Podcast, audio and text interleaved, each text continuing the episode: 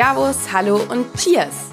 Willkommen bei No Cheers No Story, deinem Podcast für liquide Geschichten, hochprozentige Wahrheiten und schluckstarke Gespräche. Ich bin Verena Borell und eigentlich hätte ich dich ja jetzt heute mit Chin Gin begrüßen dürfen, denn diese Folge wird botanisch, hm, ein wenig historisch, sogar strategisch, auf jeden Fall hochprozentig. Ich spreche nämlich mit dem Gründer von The Duke Munich Dry Gin, Maximilian von Pückler. Und der Anlass unseres sehr unterhaltsamen Gesprächs ist, dass The Duke Gin gerade zehnjähriges Bestehen feiert. Ich war dazu beim Geburtstag von The Duke. Vielleicht hast du das auch auf Social Media gesehen. Da habe ich ein paar Fotos gepostet. Und ich spreche mit Maximilian aber nicht nur über ähm, diesen Gin aus München, sondern es geht tatsächlich auch weiter. Also wir sprechen darüber, wie man aus einer Idee ein Business macht, ähm, womit man vielleicht rechnen muss, wenn man eigene Ideen in die Tat und vielleicht sogar in die Flasche umsetzt. Was er gelernt hat auf seinem Weg, wir sprechen ja über Business-Strategien, wir sprechen aber auch über die Barhistorie an sich, denn auch ich muss ja gestehen, Hand aufs Herz, dass mich diese Gin-Flut bisweilen äh, langweilt oder überfordert hat. Ja, gerade diese Überflutung hat ja dann doch dazu geführt, dass dann einige Sterne herausgestochen sind, beziehungsweise sich in den Wogen gehalten haben, sich herausgekämpft haben, sich herauskristallisiert haben. Und eine von diesen Gin-Brands, die eben meines Erachtens ganz zu Recht es geschafft haben, groß zu werden, ist The Duke Dry Gin. Ich ähm, persönlich finde auch einfach es nochmal interessant von Max als Brenner und als nun The Duke Gründer zu erfahren, wie so sein Blick auf diese ganze Gin-Flut ist, auch den gewissen Gin-Hype, denn es ist ja durchaus ähm, verständlich und auch bekannt, dass in, innerhalb der Bartender- und Barblase, in der wir uns so bewegen, ja doch das Thema Gin teilweise einfach nur noch auf hochgezogene Augenbrauen stößt. Aber nichtsdestotrotz ist Gin ja auch eine historische Spirituose. Und man kann ja auch von einer Gin-Renaissance sprechen. Es ist sehr interessant, was Max da auch nochmal zu sagt, so aus seiner Sicht. Und ich will jetzt auch gar nicht so viel vorwegnehmen. Diese Podcast-Episode entstand als Zusammenarbeit zwischen The Duke, Dry Gin und mir. Das heißt, es ist eine gesponserte Folge. An dieser Stelle noch ein kleiner Disclaimer. Es war ungefähr das abenteuerlichste Podcast-Interview, was ich jemals geführt habe. Denn ich habe es in einem Auto geführt. Äh, klingt jetzt überhaupt nicht äh, abenteuerlich, aber bis wir in dieses Auto gekommen sind, wir wollten es erst draußen aufnehmen im Hofgarten bei schönem Sonnenschein und dann äh, hat uns aber ein ganz schnell aufziehendes Gewitter daran gehindert. Wir mussten dann irgendwie nach den ersten Sätzen abbrechen und waren dann auf verzweifelter Suche nach einer Aufnehmlocation, die äh, ja wettergeschützt ist und haben uns dann in Max Auto verzogen. Da war allerdings schon Max Hund. Carlo. Und der hat dann so gebellt, dass, ähm, ja, das hörst du dann teilweise ein wenig im Hintergrund. Aber es ist nicht schlimm. Ähm, ja, wir haben die Sache gelöst und du kommst jetzt in den vollen und hochprozentigen Hörgenuss. Bühne frei für Max von Pückler und The Duke Gin. Lieber Max, es ist wunderschön, dass wir jetzt hier bei Regen in deinem Auto mitten in München sitzen und ein wunderbares Podcast-Interview aufnehmen. Ich bin immer sehr für spontane Podcast-Situationen. Willkommen im Notiers eine Story Podcast. Ja, danke Verena. Also ich freue mich dabei zu sein. Ähm, ich darf mir mal vorstellen, ich, für die Runde, ja, ich bin Max von Pückler, der einer der beiden Gründer der Duke Destillerie. Und wie du gesagt hast, sitzen wir gerade gemütlich im Auto, über uns prasselt der Regen, was man vermutlich auch mithören wird. Aber das ist äh, ja wunderschöne Naturgeräusche im Hintergrund. Andere geben dafür Geld aus für CDs. Ähm, Max, der Anlass, warum wir uns getroffen haben, ist, dass ihr gerade mit der Duke Distillery ähm, Zehnjähriges hattet. Ihr hattet zehnjährigen Geburtstag. Ich durfte mir am Sonntag eure wunderschöne Destillerie in Aschheim anschauen. Gefühlt gibt es ja sehr, sehr viele kleine Gin-Label, die lokal waren. Die sind aufgeploppt, sind auch wieder verschwunden. Nun habt ihr Zehnjähriges. Magst du mal sagen, was ihr richtig gemacht habt? Beziehungsweise was für dich The Duke ist und woran du denkst, dass es ähm, ja, ihr einfach euch gehalten habt und eigentlich immer erfolgreicher wurdet und jetzt schließlich in eine größere Distillerie umgezogen seid. Ja, also das waren jetzt gerade eine ganze Menge Fragen. Ja. Ich versuche mich noch zu erinnern an die erste. Da ging es, glaube ich, um unsere einfach. Gründung. Ich erzähle einfach Erzähl genau. Erzähl einfach. Also vor knapp zehn Jahren haben wir uns tatsächlich sehr, sehr abenteuerlich, äh, ich und ein Kompagnon, zusammengetan. Das war wirklich von reiner Leidenschaft getrieben und Blauäugigkeit. Wir wussten nicht, was wir machen da. Es war auch gut, weil wir waren sehr, sehr früh dabei. Das war im Nachhinein gesehen, und das greift deine letzte Frage auch ein bisschen auf, unser großes ja. Glück.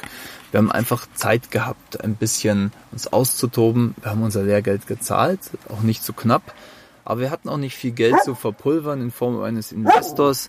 Vor zehn Jahren war Gin einfach kein Thema. An der Bar gab es allenfalls dem, dem gelben Etikett, um den Namen nennen zu wollen. Und im Handel war Gin ein Low-Budget-Getränk. Also es war im Prinzip nicht vorhanden. Aber genau das macht es manchmal so spannend, sich in einem Segment auszutoben, was noch nicht entwickelt ist da hatte ich, glaube ich, diesbezüglich einen guten Riecher damals, dass ich einfach gesagt habe, wenn du schon nichts von der Materie verstehst, was ich einfach so ehrlich sagen muss, dann sollte es ein Bereich sein, der noch nicht voll entwickelt ja. ist. Also das ist die berühmte blaue Ozeanstrategie, ja. wie man sie nennt. War ähm, ein anderes Destillat mit Gurke und ähm, Rose schon draußen? Das eigentlich? war tatsächlich draußen, das stimmt. Und das Aber es war noch nicht ganz so. Es war so ganz am Anfang noch, ne? Fing an, das fing an zu ja. verbreiten, absolut. Ja. Ähm, und das kann man so sagen, war vielleicht auch schon so ein erstes Wetterleuchten, dass mhm. das ganze Genre sich so ein bisschen heben würde im Segment. Ja. Aber es war ja nur im ganz kleinen, ausgesuchten Bereich, was ganz spannend ist. Liebhaber. Damit absolut Liebhaber, paar Spitzenbars Bar, Barblase und so weiter. Ja. Genau, aber speziell die Bar ist auch ganz wichtig, weil das beides hat sich so ein bisschen Hand in Hand, kann man fast sagen, hochgeschaukelt.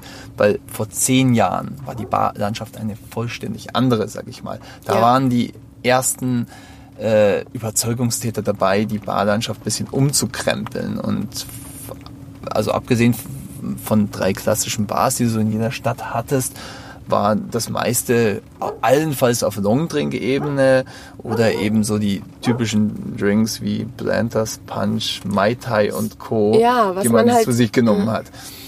Und gute Zutaten, spezielle Zutaten hat es nicht gegeben. Es hat eigentlich das weltweit die großen Companies waren es. Ja, I totally agree. Also so, ähm, ich durfte ja im Zuge verschiedener Artikel ähm, im, in, den Letz-, in der letzten Zeit und in den letzten Jahren ja mich auch schon eingehend mit der Gin-Materie befassen und so kritisch man eben Gin äh, auch betrachten mag heute oder eben auch diesen Gin unter Anführungszeichen Trend oder diese Welle. Ähm, eine Sache hat einfach Gin geschafft, dass eine gewisse Awareness gegenüber guten Qualität, guter Qualität beim Bargänger entstanden ist. So diese, dieser Gedanke, was trinke ich überhaupt? Und der Einstieg war dann eben, dass man in die Bar gegangen ist, einen qualitativ hochwertigen Gin Tonic getrunken hat. Danach ist dann der Schritt vielleicht zu einem Sour oder vielleicht auch dann irgendwann zu einem Old Fashioned nicht weit. Und wenn man so ein bisschen, ich weiß nicht, wie es dir persönlich geht, Max, aber wenn ich so ein bisschen meine, meine persönliche Trinkhistorie nachvollziehe, wenn ich überlege, was ich vor zehn Jahren bestellt habe, eben in Bars unter Anführungszeichen, das waren ja eher, also damals bin ich auch noch viel in Clubs gegangen. Ja, das waren dann halt so Long Drink Punchereien, die dann als Cocktail verkauft wurden. Und man hat sich dann entwickelt und der Gin Tonic war eben ein super Einstieg und wahrscheinlich diese Zeit, um jetzt nochmal den Bogen zu schlagen, in der ihr dann eben euch gegründet wart und in der Entwicklung wart, hat, hat euch eben die Chance gegeben, da vielleicht eure Sprache zu finden oder wie würdest du das sagen? Um mal das um mal die Qualitätsentwicklung und die Gin-Entwicklung, was du gerade beschrieben mhm. hast, mal ein bisschen aufzugreifen beim Wodka war es so in den 90ern und Nullerjahren so, dass die Sache sich auch hochgeschaukelt hat. Also seit den 60er Jahren mit James Bond Filmen und mhm. so weiter hatte der Wodka einen unglaublichen Siegeszug angetreten und hat fast alle anderen Spirituosen an den Rand gedrängt. Irgendwann ja. kam dann später so 90ern kamen dann die Single Malls wieder hoch, wurden wiederentdeckt. Und solche Geschichten. bei Sex in the City hat auch äh, nochmal einiges dazu beigetragen. Absolut, absolut. Ja. Aber beim Wodka hattest du immer das Problem, du hattest diese Gigantomanie, was Zahlen angeht. Da stand dann 200-fach destilliert, 100-fach filtriert, Diamantfiltration, Milch und so weiter. Das rauf und runter, es war alles große Augenwischerei. Das waren vollautomatische Prozesse in kontinuierlichen Destillerien. Und äh, das sagte manchmal wenig über Qualität aus. Also ich sage zum Beispiel häufig Leuten, die bei uns in die Distillerie kommen, äh, nein, wir destillieren zweimal. Ich versuche so wenig wie möglich zu äh, destillieren, weil ich den Geschmack erhalte. Beim Wodka geht es auch ein bisschen um eine andere Philosophie, aber keiner hat dahinter geguckt. Das ist das, worauf ich hinaus will bei den Prozessen. Mhm. Auch jetzt gibt es viele, die rein markenbezogen kaufen. Eigentlich, wenn wir ehrlich sind, die allermeisten. Ja? Es versucht auch jeder eine starke Marke zu generieren. Aber ich glaube, es gab noch nie so viel Qualität an der Bar wie heute, was ja. das angeht. Ja. Ähm, wenn wir zumindest die letzten Jahrzehnte angehen. Es nimmt ja auch immer mehr zu. Also es nimmt zu. Ja also es fängt schon mal damit an, dass die Bartender äh, sich ihre Rohstoffe aussuchen. Dass Gin nicht gleich Gin ist, wenn man ein Rezept mixt, sondern dass man da durchaus Unterschiede sieht. Ja? Sei es nur geschmacklich. Ja? Ja. Dann kommt natürlich dieser ganz starke regionale Aspekt hinzu. Und dann kommt hinzu, dass die ganzen kleinen Destillerien auf sich aufmerksam machen mussten. Das heißt, die waren gezwungen, einen Schritt weiter zu gehen. Das hat diesen Markt einfach umgekrempelt. Also äh, ich glaube, also man kann allgemein sagen, für den Verbraucher ist es toll, weil, weißt ja, früher bist du in den Supermarkt gegangen und hast die ein, zwei üblichen Verdächtigen gesehen. Jetzt siehst du eine Bandbreite. Ich glaube, das ist aber eine Entwicklung, die du allgemein über den Lebensmittelsektor sagen kannst. In Bereich, manchen Bereichen mehr oder weniger entwickelt. Ja, das und stimmt. es ist ja auch so, jetzt alle warten gerade drauf, dass wieder eine neue Sau durchs Dorf getrieben wird. Also sprich, irgendwas ist der neue Rising Star. Es, also ich, meines Erachtens, aber ich wäre interessant, was du dazu sagst. Ich glaube, dass so etwas wie beim Gin war, wird es nicht nochmal geben, weil das war einfach eine einzigartige Entwicklung, die mit der Renaissance der Bar Hand in Hand gegangen ist und die einfach einmalig war in ihrer, ähm, ja, in ihrer Entwicklung. Ich glaube nicht, dass es eine Spirituose nochmal jetzt sowas aufreißt wie der Gin. Das ist meine Meinung. Und ich glaube, dass es immer mehr in diese Varianz geht, dass eben das Schöne ist, dass ähm, der, der Endverbraucher, aber eben auch der Connoisseur eben diese Vielfalt, die es gibt, entdeckt hat und es immer mehr eher diese viel, aus dieser Vielfalt heraus sich dann wiederum der Gegentrend der Reduktion entwickelt. Aber also ist, ist, ist spannend. Das ja. ist, ist absolut ist eine ganz natürliche Entwicklung. Also ich habe tatsächlich mal, genau wie mein damaliger Kompagnon auch, wir haben mal Geschichte studiert und wenn man eines aus der Geschichte weiß, ist, dass Dinge sich wiederholen. Deswegen ja. bin ich da nicht so ganz sicher. Ich glaube, dass es irgendwie Trends immer geben wird. Mhm. Wahrscheinlich nicht so schnell, vor allen Dingen nicht, wenn alle gerade darauf warten.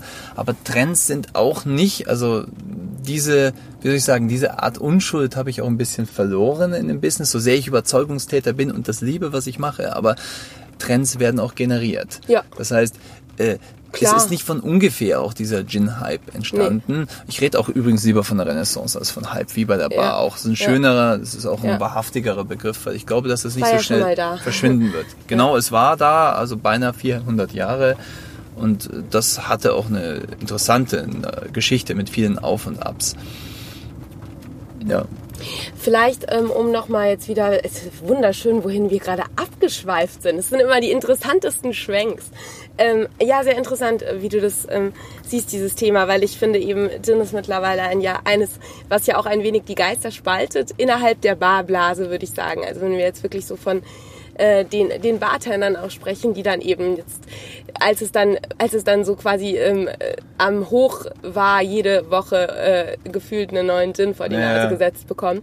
Nun hattet ihr ja eben die glückliche Situation, dass ihr eben dieses Gin vor die Nase setzen zu einem Zeitpunkt angefangen habt, wo ihr noch relativ allein auf dem Markt wart. Wie, mich würde total interessieren, du hast gerade so schön erzählt, ihr wart auf, in dieser glücklichen Situation, dass ihr eben so ein bisschen rumprobieren konntet. Wie habt ihr euer Profil gefunden und womit würdest du das, was sind so eure USPs, die euch vielleicht auch dazu verholfen haben, dass ihr eben jetzt gerade Zehnjähriges sehr erfolgreich gefeiert habt? Ja. Ein Satz ja. kurz vorneweg zu dem, was du gesagt hast, äh, dass die Bar-Szene durchaus gespalten ist zum mhm. Thema Gin, kann ich auch verstehen. Jedes Thema, was gerade funktioniert und äh, polarisiert. Ja. Ähm, das, you love it das, or you hate it. Genau, ja. absolut so ist es. Ähm, und der Gin-Trend wurde ja schon vor fünf Jahren tot gesagt. Aber man darf nicht vergessen, also wenn man sich es mal anguckt, wo wir, also von wo, wo die Ausgangslage war beim Thema Gin. Also wenn das zum Beispiel mal mit international, äh, internationalen Maßstäben vergleichen, das, das ist Deutschland noch verschwindend gering. Ja wir sprechen immer gerne von Blasen dieser Tage. Ja. ja. Und das ist wieder ein Beispiel für eine schöne Blase. In unserem kleinen Mikrokosmos, da ist Gin eine sehr dominante Geschichte. Aber insgesamt gehst du ein Stück weit da aus deinem, deinem ich sag's mal, Hipster-Kiez raus ja. und gehst einfach in die normale Vorstadt oder gehst aufs Land, gehst in kleinere Städte. Ist das ist, das, ist da noch wahnsinnig viel zu tun. Also man, ich sage immer ganz gerne, Trends gehen zu Fuß und brauchen ihre Zeit. Ja. Ähm, ähm, das, und das stimmt gerade auch in kleineren Städten oder wenn du ein bisschen aufs Land rausgehst, aus den Großstädten. Es ist wieder ein ganz anderes Bild, was du hast in, in, Bezug auf Gym. Absolut, ja. deswegen glaube ich, also dass, dass, dass da durchaus noch eine Entwicklung ist, aber zu deiner eigentlichen Frage. Ähm, was das ausgemacht hat. Das ist immer sehr, sehr schwierig, äh, retrospektiv zu sagen. Man hat sich dann immer so ein bisschen auch eine Story zurechtgebastelt. Ich glaube, wirklich ein wichtiger Faktor war ganz klar, wir waren einfach früh dabei. Wir waren auch ein bisschen, ich sage das manchmal ein bisschen, ein bisschen stolz, auch mit anderen Pioniere der ganzen Geschichte. Das heißt, man hat so die Anschubarbeit leisten, muss den Kunden erstmal zeigen, was das ist, kommunizieren, bisschen differenzieren und dann langsam sind viele aufgesprungen, wovon wir, muss ich auch der Ehrlichkeit halber sagen, auch profitiert haben. Natürlich. Ja. Wenn viele über ein Thema reden, dann kann, können erstmal sehr, sehr viele auch mit davon profitieren, bis zum bestimmten Punkt. Dann gibt es eine Marktsättigung. Dann ja. gibt's, ähm, ich glaube, was auch geholfen hat, dass wir am Anfang, und zwar wirklich qua qua Masse eigentlich, dass wir uns erstmal auf eine Region fokussiert haben. Also so, ich sage jetzt mal den Begriff Munich Dry, den wir rausgestrichen haben, das war damals völlig unüblich. Wir waren die Ersten, die sowas gemacht haben. Also es gab den London Dry, ich weiß, es gab auch davor sowas wie Plymouth Dry, aber so, ich sage jetzt mal, südlich der Donau kenne ich keinen einzigen, der das gemacht hätte. Es war, ich wollte damit, wir haben auf jeden Fall auch erstmal versucht, einen lokal-regional-Fokus. Das heißt nicht, dass man nicht den Anspruch hat, auch als deutscher Gin aufzutreten. Aber da war unser Wirkungskreis, da konnten wir uns entfalten, da waren ja. wir unterwegs. Ja.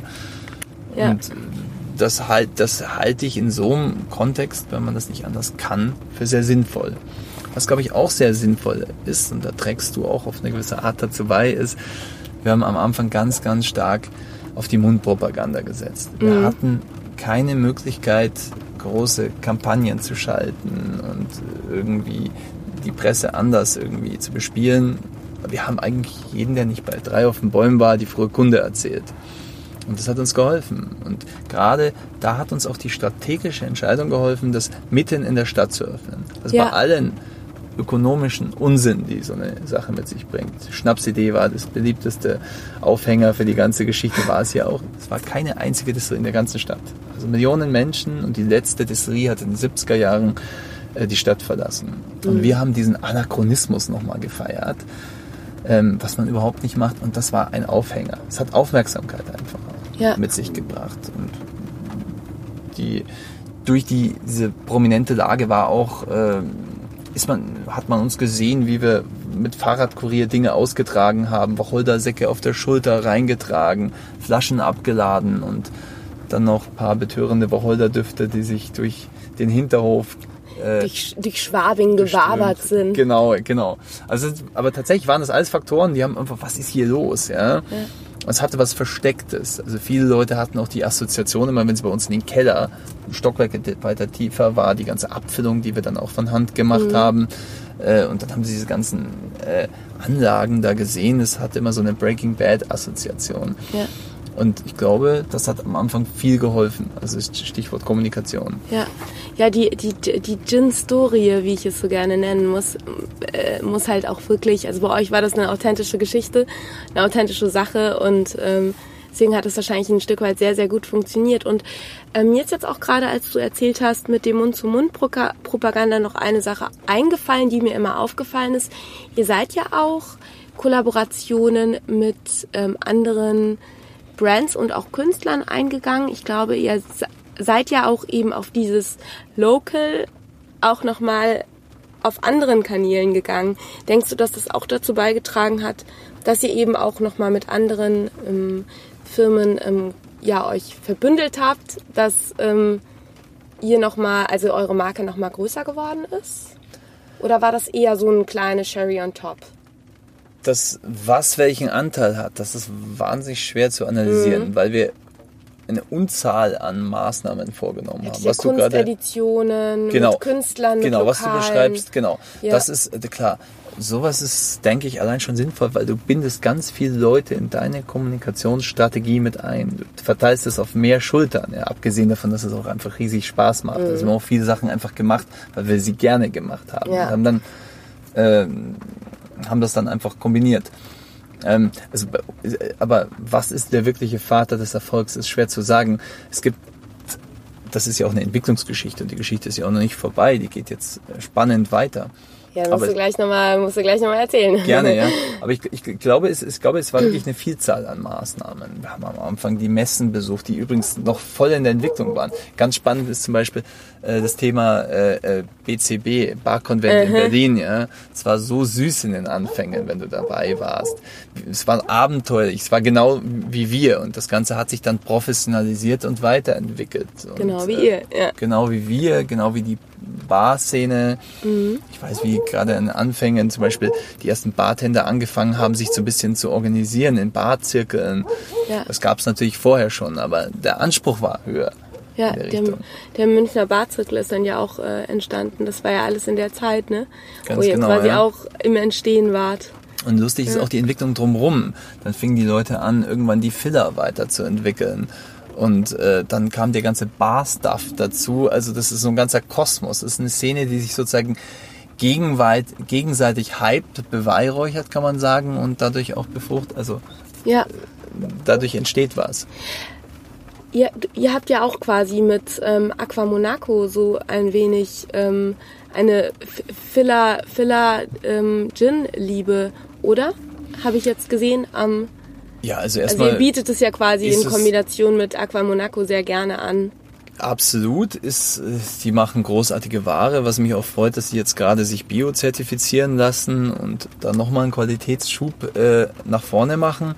Wir machen gerade so einen kleinen Premix mit denen zusammen. War auch ein spannendes Thema, weil weil unterentwickelt, weil ich sage, das hat noch ein problematisches Image. Ich finde es immer gut, wenn Produkte ein problematisches Image haben, dann macht es Spaß, mir das Ganze zu entwickeln und sozusagen ja, zu adeln. Ja. Äh, Sehr schön, mit The Duke. mit The Duke, aber gute Zutaten. Also wenn, dann muss man den Stier bei den Hörnern packen und wirklich zeigen, was da drin ist. Schonungslos offenlegen und weg von diesem Grundverdacht, dem so ein Produkt ausgedacht ist, nämlich dass das ein Gepansche ist. Man nicht so ganz weiß, was da drin ist. Magst du mir noch einmal kurz für meinen Hörer, der jetzt vielleicht The Duke noch nicht bewusst probiert hat oder auch noch nicht so ähm, vor Augen hat, einmal kurz ähm, eure, eure ähm, Hauptbotanicals sagen und vielleicht dann auch sagen, wie ihr die Sache mit den coolen Premixes angegangen seid. Okay, gerne. Also äh, Gin und also äh, Gin ist eigentlich ein Gewürzbrandwein. Äh, deswegen schmeckt Gin ja auch so unterschiedlich. Es gibt so viele Kombinationsmöglichkeiten, wie es Gewürze gibt. Und ja. klar, es steht so ein bisschen unter dem Dach des Wacholders. Ja, das ist so die wichtigste Zutat eines Gins in der Definition. Aber äh, es gibt Gins, die schmecken, da sind die Unterschiede wie Tag und Nacht. Deswegen Gin. ist es ja auch so interessant, glaube ich, auch für den Endverbraucher. Ähm, weil bei Gin finde ich, das ist immer eine Spirituose, wo man ja wirklich Sachen rausschmecken kann. Ne? Das ist irgendwie so, gerade für jemanden, der nicht so ein krass viel Geschmackserfahrung hat, ist Gin so ja, schön. Es stimmt, man kann relativ plakativ bestimmte ja. Geschmacksnoten rausarbeiten, wo es nicht nur um Nuancen geht. Ja. Also je nachdem, wie der Gin, äh, wie, wie stark eine einzelne Komponente zum Tragen kommt. Aber ich vergleiche das immer ganz gerne mit Tees. Mhm. Es gibt ja auch unendlich viele Tee-Varianten. Deswegen, wenn jemand keinen Gin mag, dann hat er wahrscheinlich einfach nur den falschen Gin. Ich sage das aber auch aus Berufsoptimismus heraus ein bisschen. Also Wie ist euer Tee? Genau. Was ist in eurem Tee? Nein, aber ich kenne keinen, der sagt, er mag keinen Tee. Generell. Ja, ja, ja, ja, Es gibt allein schon Millionen schwarze Tees, grüne Tees, Fruchttees, Mischung aus allem ja. drumherum und so ist es beim Gin auch. Also kann man sich austoben. Es macht es auch ein bisschen spannend. Deswegen haben wir zum Beispiel neben unserem Klassik äh, auch mittlerweile so eine Rough-Version, die ein bisschen ja, die, die, einfach zurückgegangen ist, die einfach alle den Schnickschnack, sag ich mal, weggelassen hat. Das war meine und, First Choice, um ehrlich zu sein, ja? weil ich bin, ich bin sehr, ich bin so der roughe Typ. Ja, sehr, sehr geil. Genau. Äh, witzigerweise wollte ich den schon immer entwickeln, ähm, aber ich mache ich mach seit Jahren nichts anderes als Wacholderbeeren ich habe mir gedacht, eigentlich brauchen die nichts mehr. Also äh, lag irgendwie auf der Hand, das zu machen. Und darum auch die Gegenbewegung nach dem Prinzip mehr ist mehr. Das ist natürlich dann eine sehr florale äh, Variante, böses Wort, könnte man sagen, parfümiert, hat aber auch seine Daseinsberechtigung. Da tritt natürlich der Wacholder mehr in den Hintergrund. Also äh, anything goes, würde ich sagen. Schmecken witzigerweise auch so unterschiedlich in mhm. Drinks. Also muss man kein Experte sein, das rauszuschmecken. Ja. Ähm, magst du einmal kurz, welche Botanicals sind bei euch im klassischen Duke drin? Neben Wacholder? Also es sind 13 an der Zahl. Ich sag mal, die wichtigsten ist sowas wie Wacholder, dann kommt Koriander, Zitronenschale. Also Koriander und Zitronenschale geben eine schöne Frische. Das sind schon das erste, ja. was du wahrnimmst, ähm, macht es ein bisschen spritziger. Dann haben wir sowas wie äh, Malz drin. Malz ist wichtig, weil es bringt die Prozente runter. Das ist so eine Restsüße, also kein Zucker, aber eine wahrgenommene Süße. Wir haben so florale Noten ein bisschen drin, aber nicht zu stark im Classic. Das ist äh, Lavendelblüten oder Orangenblüten, bisschen Zimt haben wir noch zur Abrundung drin, Kümmel haben wir drin, jetzt mal schauen, dass ich alle zusammenkriege spontan. Angelika-Wurzel haben wir drin. Ähm, so, ähm, lieber Max. Genau, jetzt wird's spannend, genau. Nee, wir haben du kannst noch, mir jetzt nicht alles erzählen, genau. weil ich habe es auch nicht vorliegen. Alles gut.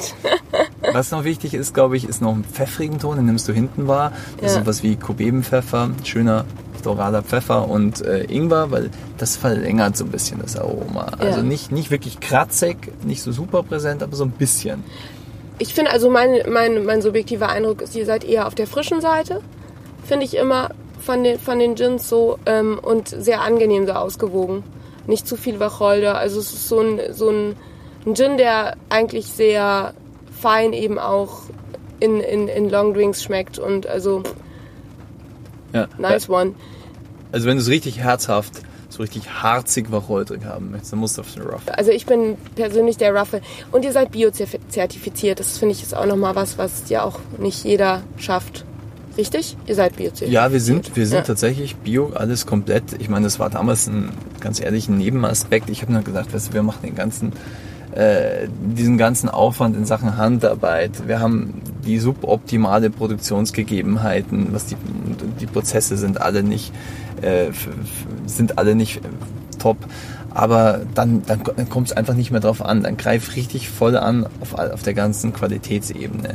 Ich versuche schon mittlerweile, also bei dieser ganzen Bandbreite an Gin-Möglichkeiten, nicht jeden verzweifelten USP mitzumachen, weil, wie gesagt, das hat was Verzweifeltes, sondern unaufgeregt, äh, ja, eine gute Ware einfach abzuliefern. Ja, finde ich aber sympathisch, dass du das auch sagst mit dem ähm, nicht auf jeden USP, aber also genau biozertifiziert seid ihr und ähm, was du eben schon erzählt hast, ihr habt unterschiedliche Qualitäten, das heißt, ähm, ihr habt euch auch immer wieder neu erfunden, was denke ich auch wichtig ist, um einfach auch im Gespräch zu bleiben. Und jetzt, um jetzt den Schwenk auf eure neuesten Sachen zu bringen, habt ihr ja wieder jetzt Genau, das, äh, und wie hast du es so nett, nett gesagt, das Problemkind. Magst du dazu etwas sagen? Ja, ich, ich nein, ich würde nicht Problemkind sagen. Ich habe, äh, ich finde es nur spannend, wenn ein Bereich noch wirklich nicht wirklich entwickelt ist. Also wenn du da noch so wirklich ein bisschen Neuland in Sachen Qualität ja. betreten kannst. Du merkst, gibt es auf ganz vielen Ebenen. Vor zehn Jahren war das bei Gin so, im Allgemeinen. Da gab es ganz viel zu verbessern, zu entwickeln und vor allen Dingen in der Kommunikation auch. Ja. Deswegen fand ich es auch mal ganz spannend. Also ich, äh, ich, ich liebe und respektiere das Barhandwerk und es ist toll, was sich getan hat. Aber ich finde es auch genial, manchmal mal so, so ein, so Ready-Made, so einen fertigen äh, Gin and Tonic einfach mal so zu trinken. Das fand ich immer witzig als Idee. Ähm, genau, für den Zuhörer, ähm, was habt ihr genau entwickelt? Also ihr habt das ist, um das, das einmal kurz ist, zu sagen. Wir, wir, haben zusammen mit, äh, mit dem Münchner Unternehmen Aqua Monaco haben uns zusammengetan und haben einfach mal gedacht, Mensch, warum tun wir die zwei nicht gleich in der Flasche? Dass der Gin and Tonic gleich frisch trinkbar ist. Ähm, da war natürlich immer der Vorbehalt, okay, das so Premix, das schreit, das, das, da hat man die Alkopop-Assoziation. Man denkt an Jugendliche, die sich einfach einen reinstellen und man einfach an billiges Mischmasch. Ist es ja auch meistens. Ja. Deswegen haben wir gesagt, okay, hier greifen wir qualitativ an und verbessern einfach das Produkt ein bisschen. Also es muss über jeden Verdacht erhaben sein. Das ist komplett alles im Bio, alles natürliche Substanzen. Deswegen, weil es auch natürliche Extrakte sind, zum Beispiel von, also ganz klar Kinin, aber auch Enzian, so unser bayerischer Einschlag und Wermutwurzel, ähm, hat es auch eine leichte Färbung.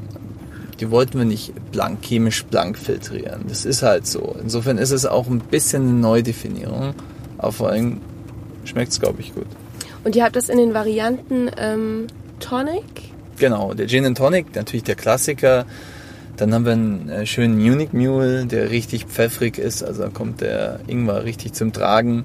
Dann haben wir einen Moskau Mule mit unserem Wodka und äh, haben noch einen klassischen Wodka Lemon, der einfach mit, mit, mit, mit, mit, äh, mit Limette und mit ähm, Zitrone, also schmeckt auch nicht so chemisch zitronig.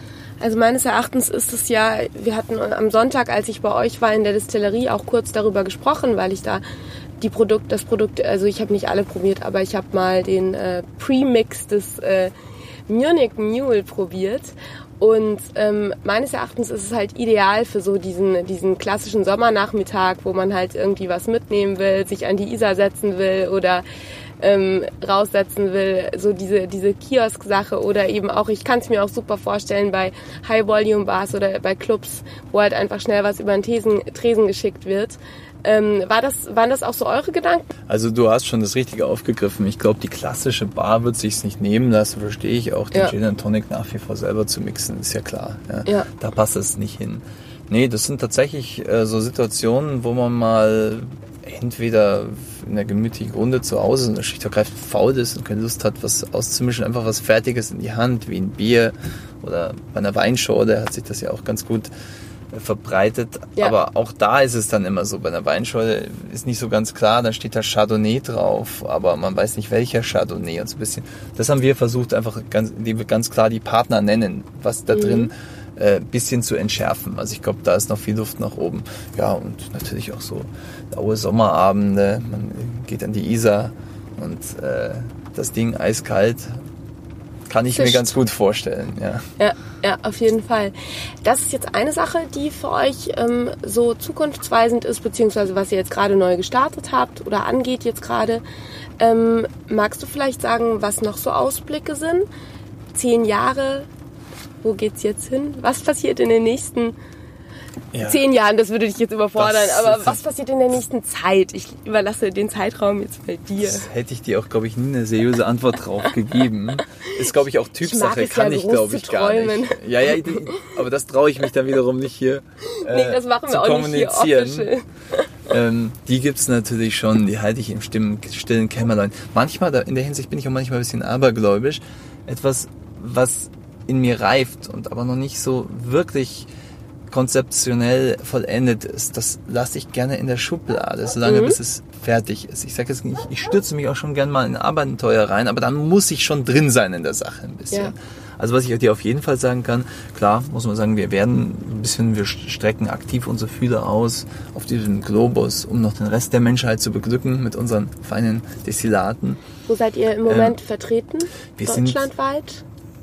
Selbstverständlich. Ja, ja, genau. Aber Darüber hinaus? Also darüber hinaus sind wir im europäischen Kontext ja. viel unterwegs. Klar gibt es Schwerpunkte im deutschsprachigen Raum, ist man stärker ein bisschen, aber sonst in verschiedenen Ländern in Europa, also ich würde sagen, in den meisten Ländern sind wir vorhanden, äh, auch darüber hinaus. Nur ist es alles auf relativ kleiner Flamme. Du kannst eigentlich sagen, je weiter du dich von dem Standort der Distillerie wegbewegst, desto schwerer ist die Kommunikation und ein Produkt wie unseres lebt ein bisschen davon. Also da werden wir sicherlich noch viel tun. Ähm, jetzt ein kleines Liebhaberprojekt, das wir noch umsetzen, wird die Bar sein in der Destillerie. Wird eine kleine, feine Bar mit hauseigenen Produkten sein und ein paar gute Snacks, aber das gehört irgendwie einfach dazu. so viele Leute fragen auch danach, also gerade nach Führung und dann haben wir nichts anzubieten und so können wir ihnen feine, feine, hausgemachte Spezialitäten kredenzen. Ja, für dich als Hörer vielleicht auch noch eine kleine Randnotiz. Also ich durfte mich ja jetzt wirklich am Sonntag beim Geburtstag von The Duke ähm, davon überzeugen, wie schön diese Destillerie ist. Und ähm, es ist auch tatsächlich, ich weiß nicht, ich hab da, bin da mit einem Shuttlebus hingebracht worden vom ähm, Münchner Innenstadt bis nach Aschheim. Das waren ähm, ja, 15 bis 20 Minuten. Also es ist wirklich schnell zu schaffen. Und wenn du, lieber Hörer, jetzt im Umkreis München oder in München ja wohnst, dann kann ich dir echt nur raten, ich pack dir die Links ähm, zur Destillerie und zu The Duke natürlich ähm, in die Show Notes.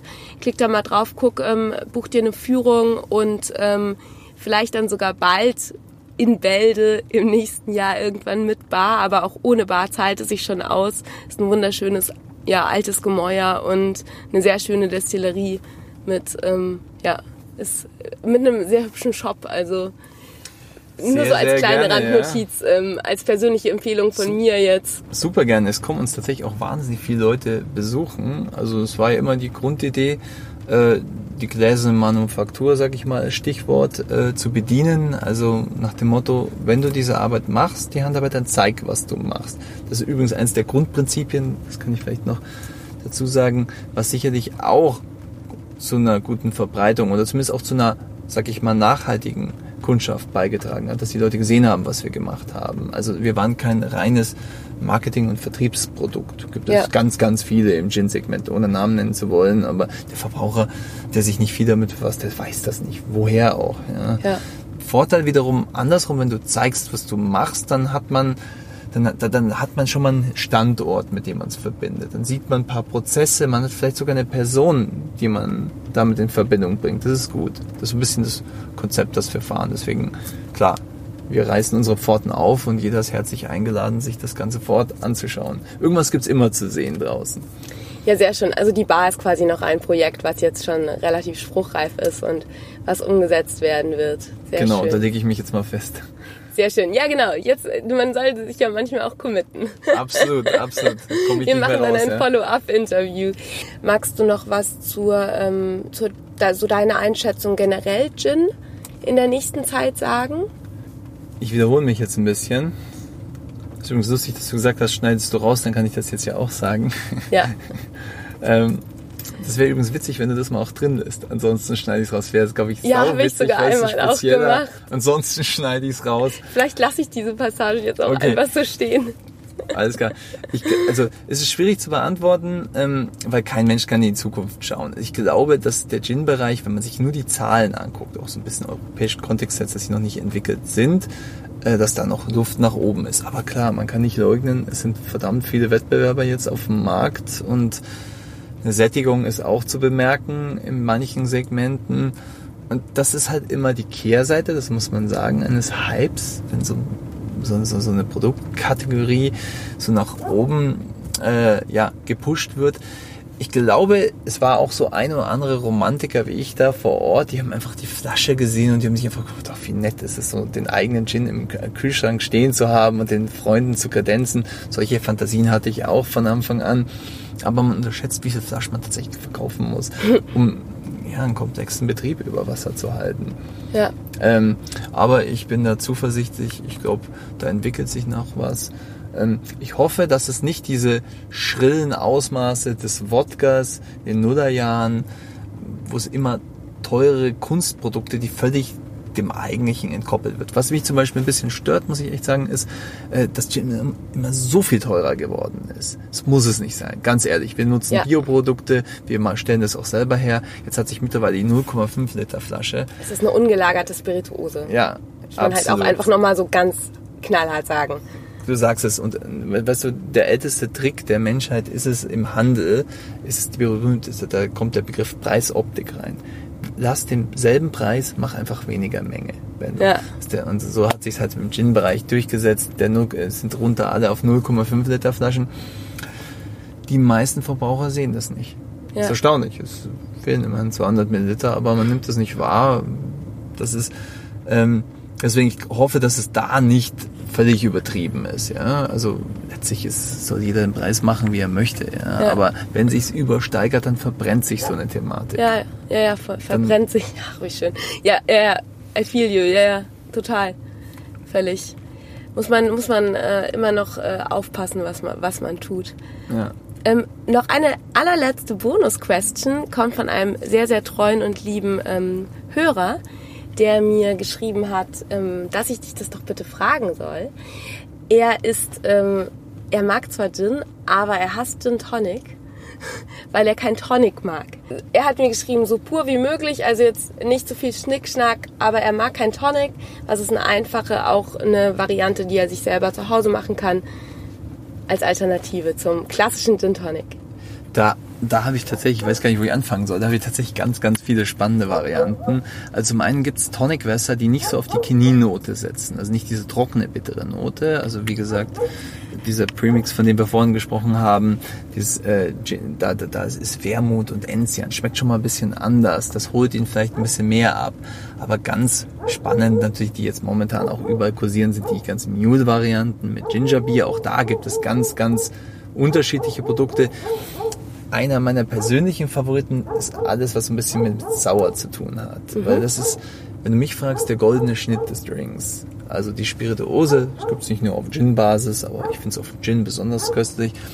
Die Spirituose, äh, dann kommt eine saure Variante, meistens mit Limette oder Zitrone, frischer Zitronensaft zum Beispiel.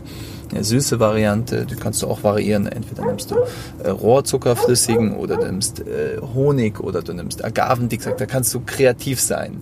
Die drei zusammen bilden immer eine Basis, aus denen kannst du, entweder trinkst du es pur oder du haust ein paar, paar paar Kräuter rein, wie Basilikum, dann machst du einen mhm. Basil Smash raus. Ist nur lustig, wenn du den Leuten die Grundbegriffe zeigst, dann werden sie experimentierfreudig. Ja. Dann machen sie, trauen sich auch an Neues ran. Deswegen, was ich so versuche, so eine kleine Vision auch in die Zukunft, ist so ein bisschen, ich versuche die Classic Homebar Edition rauszubringen ja. mit einfachen Rezepten. Keine Kom nicht zu komplexe. Ja. ja. Weil die, die trinken die Leute in der Bar. Das ist die Expertise von den Bartendern, sollen sie auch beibehalten. Sondern Drinks, an die man sich auch wirklich traut. Ich werde sowieso auch noch ein paar Signature-Drinks mit The Duke, ähm, lieber Hörer, findest du im Artikel zur Podcast-Episode. Klick einfach in den Show Notes auf den Blogartikel und dann kommst du direkt zu ein paar netten The Duke-Rezepten. Ähm, aber das finde ich eine schöne, eine schöne Basic Homemade Version paar frische Limetten oder ein paar frische Zitronen kaufen. Max, finde ich super schön, dass du jetzt noch so Getränkeanregungen gegeben hast. Ich finde, wir haben ein sehr äh, schönes Interview zusammen gehabt. Du hast schön von The Duke erzählt und ähm, vom Gin-Markt an sich. Ich würde fast sagen, wir können es raus in den Regenwagen, der mittlerweile aufgehört hat. Wir haben das gut abgepasst irgendwie. Ja, super. Also auch vielen Dank, äh, dass ich hier sein durfte. Ich ja, ich bin selbst auch kein Kostverächter, wie du festgestellt hast. Und diesmal haben wir es ohne Drink geschafft. Ja, definitiv ohne Drink. Du bist mit Auto und ähm, ich muss jetzt auch noch weiterarbeiten. Dann entlasse ich dich hiermit in den trinklustigen Feierabend. Danke, Danke Max.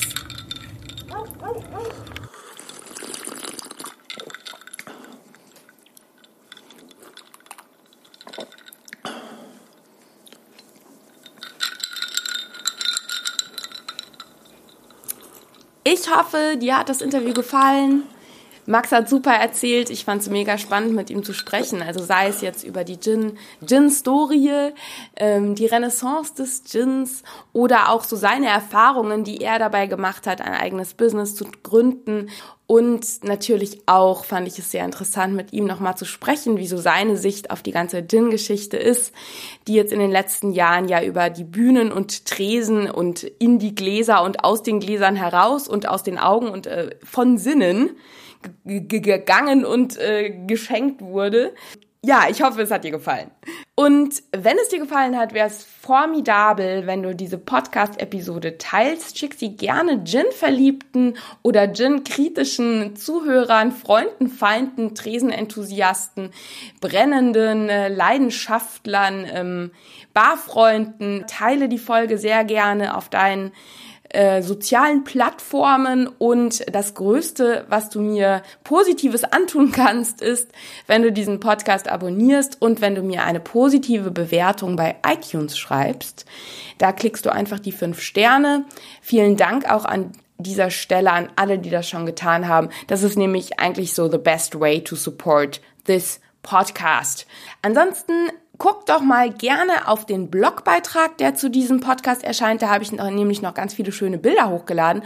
Und da, Obacht, findest du auch die Rezepte. Ich habe drei, äh, drei oder vier Rezepte mit The Duke Munich Dry Gin in den Abspann des Blogartikels gepackt, auch mit Fotos. Schau dir das gerne an und den Link zu dem Blogartikel findest du jetzt, wenn du mal kurz runter scrollst, unterhalb des Podcasts in den Show Notes. Und da findest du auch den Link zu meinen Social Media Kanälen. Folge mir da doch gerne. Dann nehme ich dich ein bisschen mit auf schluckfeine Reisen. Und wichtig, in den Show Notes findest du auch den Link zur Destillerie in Aschheim und natürlich der The Duke Munich Dry Gin Seite, wo du dir deinen Gin ordern kannst, bestellen kannst, damit du ihn auch zu Hause hast und verkosten kannst und dir die tollen Drinks machen kannst. Und solltest du in der Gegend sein, wirklich buch eine Führung in Aschheim, es ist mega spannend, vielleicht auch gerade für Leute, die jetzt nicht totale Tresenprofis sind, sich mal anzugucken, wie man Gin macht. Very nice. Ich hoffe, du hast jetzt eine schöne Woche. Genieße deinen Tag, genieße deine Schicht, genieße deinen Abend, genieße einen guten Gin Drink. Wir hören uns nächste Woche. Stay thirsty und cheers!